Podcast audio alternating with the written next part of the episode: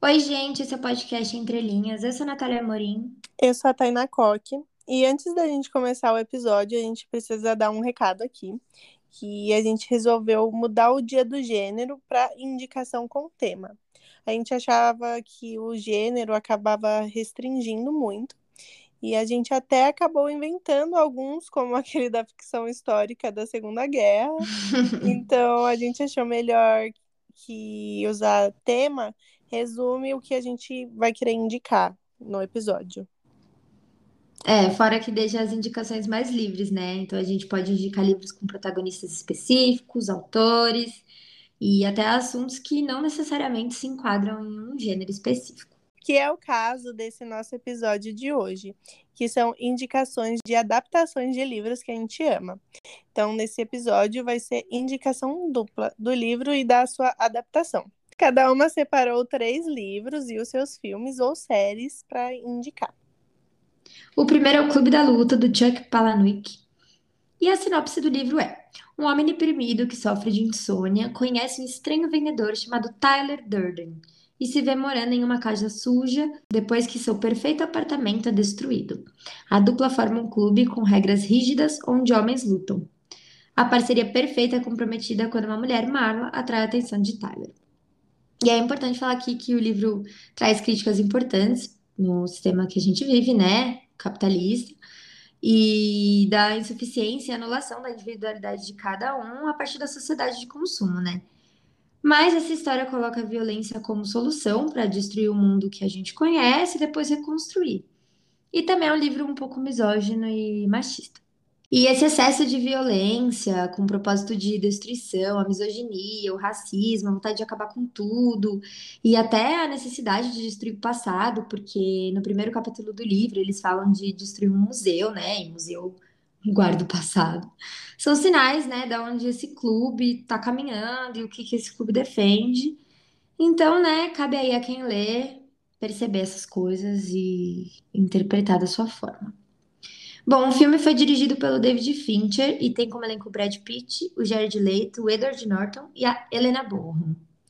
E é uma adaptação bem fiel do livro. Ele conseguiu transmitir todo o tom do livro para o filme, toda a atmosfera de degradação, né, e de destruição. E eu achei que não deixou nada de importante de fora. E eu gostei muito da fotografia também. Eu achei um filme bonito, além de tudo. E eu indico muito. Eu só vi o filme, mas eu queria ler o livro. Mas você gostou do filme? Gostei. É, muito bom. Quem sabe eu leio. Ai, leio. E o Brad Pitt tá tudo. Tá mesmo. Eu não sabia que tinha o Jared Leto nesse filme, não lembro dele. É, um meio X. o Jared Leto faz uns papéis meio X, né? Faz. Ele é meio ruim, né? De ator. Coitado, eu assisti uma série esses dias que ele tava bom. Nossa, com dó do Jared Leto. Ah, ele é bonito, ele canta, não precisa fazer tudo, É, entendeu? ele canta, atua, ele quer fazer tudo. E ele é lindo, pronto. Já, É, já ele é tá bom. lindo. Bom, o que eu escolhi foi Paciente, Paciente 67, do Denis Lehane. No verão de 1954, o xerife Ted Daniels chega a Shutter Island com seu novo parceiro Chuck Ollie. A dupla deverá investigar a fuga de uma interna do hospital psiquiátrico Ashcliffe, reservado a pacientes criminosos. Sem deixar vestígios, a assassina Rachel Solando escapou descalça de um quarto vigiado e trancado à chave. Os médicos, funcionários e enfermeiras da instituição não parecem dispostos a colaborar com a investigação, e as mentiras vêm diretamente do enigmático médico-chefe do hospital. O desaparecimento de Rachel traz à tona uma série de suspeitas sobre o hospital, com suas cercas eletrificadas e guardas armados, talvez ele não seja apenas mais um sanatório para criminosos. Surgem rumores de que uma abordagem radical e violenta da psiquiatria seria lá praticada. As suspeitas incluem desde terríveis experiências com drogas e cirurgias experimentais até o desenvolvimento de instrumentos a serem usados na Guerra Fria. Enquanto isso, um furacão se aproxima da ilha precipitando uma revolta entre os presos. Quanto mais perto da verdade Ted e Chuck chegam, mais enganosa ela se torna. O filme chama Ilha do Medo e o livro em inglês é, chama Shutter Island também. E aí, depois de um tempo, aqui no Brasil, o livro passou a, a ser chamado Ilha do Medo. É, ah, é? Não sabia. É, hoje em dia não acha mais como Paciente 67, só os antigos. E aí o filme é dirigido pelo Martin Scorsese, que é um diretor que eu amo. É, ele nunca erra, né? Nunca. E ainda tem o Leonardo DiCaprio e o Mark Ruffalo, que também são incríveis. Ah, e também nunca erra. É, maravilhoso. E eu, eu amo muito esse filme e o livro, porque, assim, acho que foi o, o filme comparado ao livro é tipo 90% igual, mudou só uma coisinha ou outra ali. E é muito Ai, boa. Maravilha. E é muito boa essa história, porque no final, quando você chega no final, você fica, ah, meu Deus, e aí quando você assiste de novo, você entende muitas coisas, né? Que você passa muito batido de primeira, quando você não sabe o que tá por trás. Uhum. E Eu nunca li. Ai, você deveria ler, que é muito, muito bom pra gente fazer a adapta... a... o episódio de adaptação. É, eu amo o filme. É muito bom. E eu, eu amei tanto o filme que eu li o livro depois de ver o filme, porque eu tinha gostado muito. Ah, você assistiu o primeiro filme? Foi, eu não sabia que tinha livro. Aí eu assisti o filme, aí eu fui, pra, fui pesquisar. Aí eu falei, nossa, tem um livro. Aí eu falei, ah, vou ler. E é igualzinho o, o filme. Nossa, é inédito pra você, né? Que normalmente você não gosta de. Sim, mas o, os três que eu coloquei aqui, eu li todos depois de ver o filme. Nossa! Pois é, porque eu gostei muito do filme. Ai, vou ler então, que eu fiquei com Lê. É, eu gosto muito desse autor. Eu, eu vou ler pra gente poder fazer. Dele. Isso, leia. Você vai ah, ler é... muito rapidinho. Ele é fininho, né? Ai, agora eu não, não lembro, porque eu nem tenho ele. Eu li em PDF na época. Ah, eu achei que. Eu não sei de onde eu tirei isso, que eu achei que ele fosse fininho. Ah, acho que ele não é muito grosso, não. Mas e... eu acho só. E depois me indica outros que você gosta dele, se eu gostar. Vou indicar. Tem um que também é um filme que chama Sobre Meninos e Lobos. Ah, já viu? Não, não assisti o filme, mas já vi falando deles. Eu li o livro e vi o filme, também é de suspense. Esse autor é só escreve suspense, é muito bom. Mas você gostou? Gostei. Ah, então também tem uns atores famosos nesse filme. Eu não lembro quais agora. mas não vai esperar o Rufalo, né?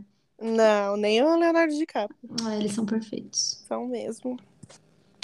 Bom, o terceiro é O Iluminado, do Stephen King. E a sinopse é: O lugar perfeito para recomeçar. É o que pensa Jack Torrance ao ser contratado como zelador para o inverno. Hora de deixar para trás o alcoolismo, os acessos de fúria, os repetidos fracassos. Isolado pela neve com a esposa e o filho, tudo o que Jack deseja é um pouco de paz para se dedicar à escrita. Mas, conforme o inverno se aprofunda, o local paradisíaco começa a parecer cada vez mais remoto e mais sinistro. Forças malignas habitam Overlook e tentam se apoderar de Danny Torrance, um garotinho com grandes poderes sobrenaturais. Possuir o menino, no entanto, se mostra mais difícil do que esperado. Então os espíritos resolvem se aproveitar das fraquezas do pai. O filme foi dirigido pelo Stanley Kubrick, que também nunca erra, e no elenco a gente tem o Jack Nicholson, a Shelley Duvall, o Danny Lloyd e Scatman Crothers. E eu amo esse livro, gente. É o meu preferido do Stephen King. E ele tem bastante páginas, né? Ele tem 500, a gente falou do, da última vez. É, acho que era 500. Mas, assim, passa rápido, porque pra mim, pelo menos, prendeu muito, assim. Eu queria muito saber o que ia acontecer, esse hotel. Eu achei esse hotel muito legal. Você não tinha visto o filme antes? Não, eu ah. li sem ver. E é, o filme tem um único problema pra mim, pra mim, Natália. E o Stephen King odeia essa, esse filme. Ele odeia o filme que ele mais odeia, a adaptação do livro dele. E olha que tem muitos. E ele diz que a Wendy foi retratada como, abre aspas, uma das personagens mais misóginas já colocada em um filme. Ela basicamente está lá para gritar e ser estúpida. Essa não foi a mulher que eu escrevi, fecha aspas. E eu concordo profundamente. Foi isso que me incomodou quando assisti o filme. É, porque... você falou mesmo, eu lembro. É, então, a Wendy do livro, ela é incrível. E no filme ela fica uma paspalha, sabe? uma paspalha. É. Mas, fora isso, o filme é muito maravilhoso. O toque das gêmeas, sabe? Mesmo quem nunca assistiu, sabe as gêmeas do. Uhum, sei. Mesmo quem nunca assistiu, sabe as gêmeas, né? E não tem essas gêmeas no livro. Não? Não, tem de um Nossa. outro jeito que eu não quero falar, né? Pra vocês, É. vocês- quem for ler, ler. Mas não tem as gêmeas em si. E eu achei um toque muito legal, né? Ficou muito legal aquilo no, no filme. E a motoquinha também do Danny, ele não tem uma motoquinha, ele só anda. Nossa. Eu também achei muito legal. Então, o filme trouxe várias, vários toquezinhos incríveis, sabe? A direção tá muito boa, a fotografia é linda, os atores estão bem. O Jack Nicholson, nossa, tá perfeita a atuação dele. A fotografia, tudo, tudo é ótimo. Então, é isso. Só não gostei da- do jeito que a Wendy foi escrita mesmo. De resto, tudo muito de parabéns. Ah, eu, eu quero ler ele pra ver o filme. Ai, Lê, por favor, a gente faz episódio. Tá bom. Eu acho que você vai amar. Ai, tomara, né? Vamos ver. O meu próximo é Jogos Vorazes, da Suzanne Collins. E eu vou falar num geral da trilogia. É constituída por uma suntuosa capital cercada de 12 distritos periféricos, a nação de Panem se ergueu após a destruição dos Estados Unidos. Como represália por um levante contra a capital, a cada ano os distritos são forçados a enviar um menino e uma menina entre 12 e 18 anos para participar dos Jogos Vorazes. As regras são simples. Os 24 tributos, como são chamados os jovens, são levados a uma arena e devem lutar entre si até só restar um sobrevivente, bem saudável. Esse jogo. Ótimo. Quando Katniss Everdeen, de 16 anos, decide participar dos Jogos Vorazes para poupar a irmã mais nova, causando uma grande comoção no país, ela sabe que essa pode ser a sua sentença de morte. Mas a jovem usa toda a sua habilidade de caça e sobrevivência ao ar livre para se manter viva. Depois de ganhar os Jogos Vorazes, Em Chamas, que é o segundo livro, conta como Katniss terá que enfrentar a represália da capital e decidir que caminho tomar quando descobre que suas atitudes nos jogos incitaram rebeliões em alguns distritos. Já em A Esperança, que é o terceiro livro, com a chegada dos rebeldes do lendário Distrito 13, enfim é possível organizar uma resistência. A coragem de Katniss nos jogos faz nascer a esperança em um país disposto a fazer de tudo para se livrar da opressão. E agora, contra a própria vontade, ela precisa assumir seu lugar como símbolo da causa rebelde. Ela precisa virar o tordo. O sucesso da revolução dependerá de Katniss aceitar ou não essa responsabilidade. É, nos quatro filmes da franquia, porque eles dividiram o último livro em dois para ganhar mais dinheiro, porque não era preciso, tá? Eu considero uma das melhores adaptações, principalmente de franquia, assim. É, porque os, os diretores conseguiram ser bem fiéis a grande parte da história e eles é, tiveram a liberdade de mudar aquilo que realmente ficou melhor. As mudanças que eles fizeram, eu gostei, não sou Uhum. contra. Não sou contra. Não sou contra. E eu amo que tem algumas falas no filme que são exatamente iguais às do livro. Tipo, tem uns TikToks que eles fazem, né? Eles mostram a fala escrita no livro e a fala no filme. Eu acho muito maravilhoso isso. Porque. Ah, eu amo também. Ai, é muito gostoso. Você fala, ai, eu, eu vi, eu tava lá, era isso mesmo. e eu amo a história também. Eu gosto muito. Eu acho a história muito boa também de ver assim você falando, mas não sei, não, nunca me pegou. Ah, assim, hoje em dia eu não leria, não, sinceramente, mas, mas na época eu gostei muito de ler. Eu acho que quem gosta de é, distopia, assim, é, você gosta de distopia. Mas é que você já viu os filmes também. Se você não tivesse visto, eu até falaria pra você ler, sim. Acho que tem um tom muito adolescente que me pega um pouco às vezes. Acho que se fosse Ah, uma mas história é mais mais no séria. filme, eu acho, viu? Eu acho que nos livros não, não é tão adolescente assim. Ah, é? Eu acho, porque Eu acho a tem bastante do- essas críticas, assim, à sociedade e tudo mais, mas é um livro infanto-juvenil, né? Lógico que vai ser um pouco juvenil. Não, e não tem problema ser também. Sim, É que eu acho que quando mistura coisas que têm um potencial de ser mais, mais sério, mais político, eu Não sei, acho que simplesmente não é pra mim. Não vejo nada É, de errado, eu só não, não, não curto muito ler. ah, tá tudo bem. Mas pode ser mesmo que seja pelo filme, né? Não sei, nunca li o Sim, livro. pode ser. Eu acho que talvez a, a Katniss do livro também ela é mais. Ela é um pouco diferente da do filme, vai. Não A é atuação daquele igual. cara me irrita um pouco também. Ele é muito mão. Do Pita? É, Ah, mas ele é meio assim mesmo. ele é meio às Eddard do, do Crepúsculo, sabe? É. Ai, mas inclusive vai ter um novo filme dos Jogos Vorazes. É um spin-off de um livro que tem que eu nem li. Mas eu vou ter que ler, porque vai sair o spin-off. Eu vou ter que ler, é ótimo. Que aí eu não sei se é antes ou depois de tudo isso. Bom, mas leia e conta pra nós se for bom. É isso, eu vou contar. A quinta e minha última indicação é Por Trás de Seus Olhos, da Sarah Pinborough. Sei lá se tá certo isso. A Louise trabalha como secretária e está presa à rotina da vida moderna. Ir para o escritório, cuidar da casa, do filho e tentar descansar no tempo livre. Em uma rara saída à noite, ela conhece um homem no bar e se deixa envolver com ele. E embora ela parta logo depois de um beijo, a Louise fica muito animada por ter encontrado alguém. Ela só não esperava que seu novo e casadíssimo chefe seria o homem do bar. Ele faz questão de esclarecer que o beijo foi um equívoco, mas em pouco tempo os dois passam a ter um caso. E em uma terrível sequência de erros, Louise acaba se tornando amiga da esposa do amante. E se você acha que sabe para onde a história vai, pense de novo, porque por trás de seus olhos não se parece com nenhum livro que já tenha passado por suas mãos. À medida que é arrastada para a história do casal, Louise acaba com mais perguntas que respostas, e a única coisa certa é que algo naquele casamento está muito, muito errado. É, realmente não se parece com nada que eu já li nem vi na vida. É verdade. Eu, É uma eu, assisti, eu assisti a série. E você gostou? Eu Gostei, gostei muito. É, virou a série da Netflix, né? E tem no elenco a Simone, a Simona Brown, Tom Bateman, Evie Hilson e foi dirigida pelo Eric Richard Strand.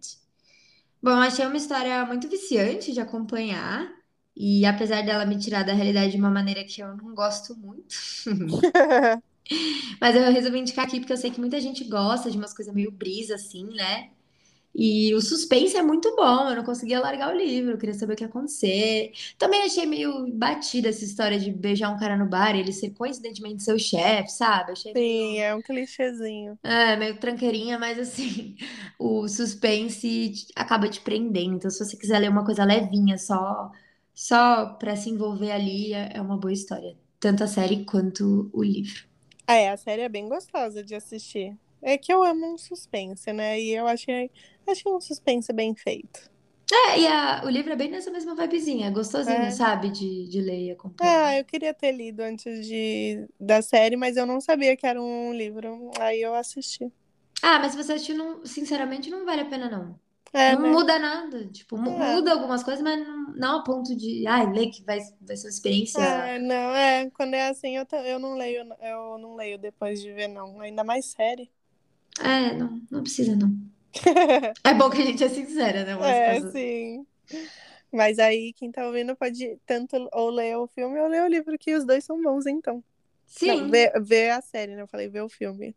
Eu falei Você falou ler o filme, eu acho. Ai, Mas sou enfim, assim, mas é as isso. pessoas entenderam o que é pra É. elas fazerem. Isso aí, vocês entenderam. Bom, o meu último é Coraline, do Neil Gaiman.